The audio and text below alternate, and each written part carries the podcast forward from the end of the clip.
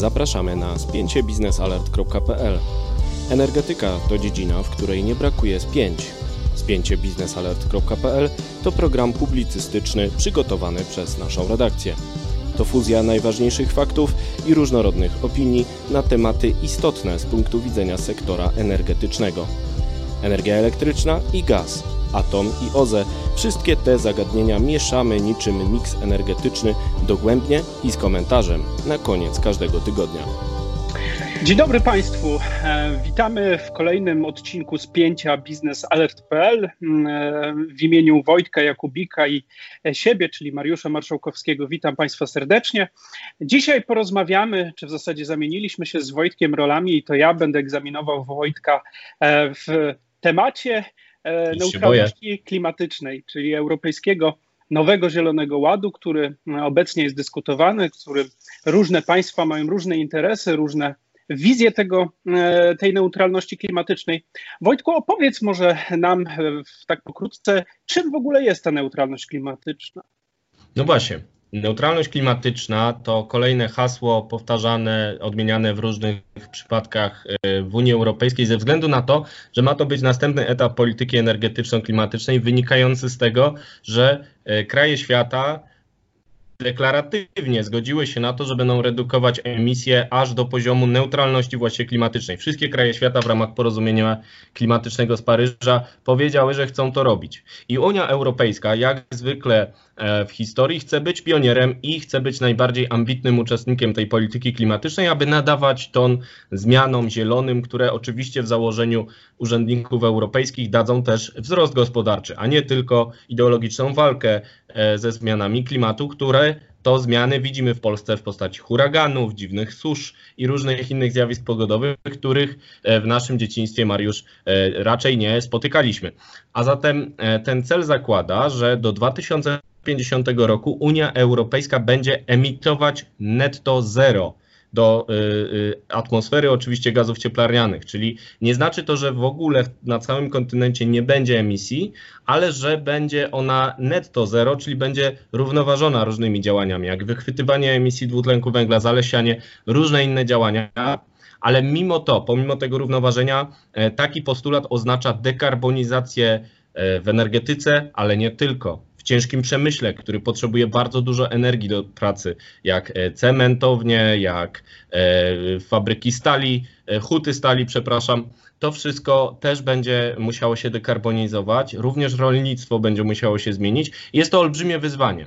Unia Europejska stawia sobie ten cel na poziomie wspólnoty, czyli oznacza to, że Unia jako całość ma być neutralna klimatycznie i każdy z krajów członkowskich będzie miał swoją ścieżkę dojścia. I tutaj jest haczyk, bo polega na tym, że żeby dostać środki z funduszu na rzecz transformacji, te środki to 40 miliardów euro, z których 8 miliardów miałoby trafić do Polski. Żeby dostać te środki, kraj członkowski musi pokazać, jak dojdzie do neutralności klimatycznej, w jakim tempie, w jaki sposób. I Polska staje teraz przed dylematem, czy dekarbonizować się dekarbonizować, jak sięgnąć po te środki i co zrobić, żeby nie zabić gospodarki w tym procesie zazieleniania. No właśnie, powiedziałeś o bardzo ważnym aspekcie, czyli o Polsce, o naszym kraju, bo jak wiemy cel neutralności klimatycznej też jest, no nazwijmy to, dosyć trudnym zagadnieniem z racji tego, że każde z państw wspólnoty europejskiej ma różną historię, ma różne sposoby miksu, ma różne miksy energetyczne, różne sposoby wytwarzania energii. Niektóre państwa są praktycznie już teraz neutralne klimatycznie, inne państwa, takie jak między innymi Polska, no, wymagają całkowitej przebudowy energetyki. No i teraz w jaki sposób Unia Europejska chce zachęcić takie państwa jak Polska między innymi do tego, aby się zmieniać? Poza oczywiście tym aspektem finansowym. Czy coś jeszcze do tego dochodzi? Zmiana ma być powszechna, to znaczy mamy promować te technologie, które będą zrównoważone. To znaczy oczywiście odnawialne źródła energii, w których Polska nie radzi sobie wcale dobrze. Oczywiście słyszymy dużo teraz zielonych deklaracji, dużo słów na temat tej transformacji, no ale Polska przecież ma 80% energii z węgla. A zatem zaczynamy od razu z trudnego pułapu. Musimy dużo nadgonić, żeby radzić sobie tak świetnie jak na przykład Szwecja, która miała rozwiniętą energetykę jądrową, rozwiniętą energetykę wodną i miała dużo łatwiej już na samym początku. No i z tego powodu Polacy obawiają się tego celu neutralności klimatycznej, no bo całkowite przekształcenie sektorów, także transportu, rolnictwa, ciężkiego przemysłu wymaga rewolucyjnych zmian, które będą bardzo drogie. Dlatego chce pozyskać środki na transformację. No i tutaj pojawiają się pewne zgrzyty w relacjach wewnątrz rządu. No mamy...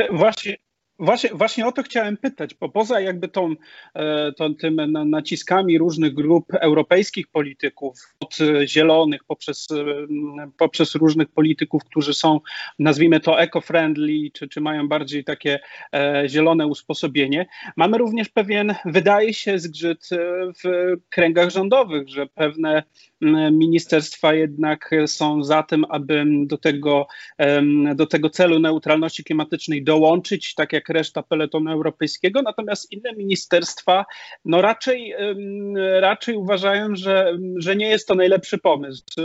Czy możesz nam pokrótce opowiedzieć tą istotę tego sporu i jakie są akcenty w tym sporze? Z chęcią to zrobię. W tych ostatnich kilku minutach spięcia postaram się zmieścić syntezę tego, co obserwujemy w Biznes Alert. Razem piszemy teksty na ten temat od dłuższego czasu, bo widać ten zgrzyt, widać różnicę zdań w rządzie, która wynika między innymi z faktu, że mamy kolejną kampanię wyborczą i mamy różne frakcje, które mają oddziaływanie na stanowiska w rządzie, na to, kto co mówi o tej neutralności klimatycznej. Zacznijmy od samego początku. Oficjalnie Polska mówi, że poprze cel neutralności klimatycznej, kiedy dostanie na stole liczby na temat wsparcia sprawiedliwej transformacji, na przykład po to, żeby ludzie na Śląsku nie tracili pracy, tylko mieli jakąś alternatywę. Chcę te liczby. Pierwsze liczby poznaliśmy: 40 miliardów euro na cały Fundusz Sprawiedliwej Transformacji, 8 miliardów dla Polski. Polska poprze wtedy cel unijny. Takie jest oficjalne stanowisko. Natomiast oficjalnie też Polacy mówią, że nie przyjmą celu polskiego, ponieważ Polska nie będzie ich zdaniem neutralna klimatycznie w 2050 roku, tylko nieco później. Z czego to wynika? Ano z tego właśnie, że zaczynamy z bardzo trudnej pozycji, z dużej zależności od węgla, więc nie jesteśmy w stanie nadgonić tak szybko zaległości jak kraje Europy Zachodniej, które nadają ton tej polityce klimatycznej coraz bardziej ambitnej. Toczą się dyskusje o tym, jak regulacje europejskie kształtować, żeby pozwolić krajom takim jak Polska na transformację, bo ci najbardziej ambitni na przykład chcą wycofać wsparcie gazu, wycofać wsparcie atomu, a w jaki sposób kraje jak Polska mają sobie poradzić bez tych źródeł przejściowych? No właśnie, tego jeszcze nie udało się ustalić. No i przechodzimy już do rządu. W rządzie mamy spór ze względu na to, że frakcja związana z Jarosławem Gowinem, czy też nawet ten zakon porozumienia centrum, czyli stary trzon polityczny Prawa i Sprawiedliwości, mówi o tym, że Polska jednak będzie dążyć do neutralności klimatycznej, że poprze ten cel unijny, bo środki się pojawią i będziemy się zazieleniać, tylko z pewną taryfą ulgową, o którą trzeba jeszcze powalczyć do końca roku w negocjacjach, które początkowo miały się w czerwcu skończyć, ale w czerwcu są wybory, więc się nie skończyły. Ale pojawia się frakcja Zbigniewa Ziobry, ministra sprawiedliwości, który ma swoich przedstawicieli w różnych miejscach w rządzie. Warto sprawdzić, który minister mówi, że Polska może zawetować nawet cel neutralności klimatycznej, jeśli nie dostanie wystarczającego wsparcia. To jest ta frakcja dużo bardziej radykalna, która przed wyborami chce zaznaczyć swoją obecność w rządzie i pokazać właśnie, że Polska nie godzi się na tak ambitne cele, bo one są wręcz nie do zrealizowania, zniszczą naszą gospodarkę. No i z tego wynika problem, bo ostatecznie ministrowie muszą się porozumieć, bo nasi negocjatorzy już nie jadą zaraz do Brukseli, tylko oni tam są i już teraz negocjują. A tymczasem pojawiają się te spory. I my nie będziemy dzisiaj rozsądzać, kto ma rację. Państwo sami ocenią. Zapraszamy też do komentarzy pod tym spięciem, czy to na YouTubie, czy na innych platformach, gdzie będzie emitowane. Ale sam fakt tego zgrzytu tuż przed rozstrzygnięciami kluczowymi dla Polski no jest pewnym problemem i chyba to jest najważniejsze przesłanie z dzisiejszego spięcia, żeby nasi kochani politycy w końcu się porozumieli dla dobra Polski. Wojtku, dziękuję za tą syntetyczną wypowiedź. Myślę, że ona dużo wniosła też dla osób, które będą to oglądały i słuchały też na innych platformach niż tylko YouTube.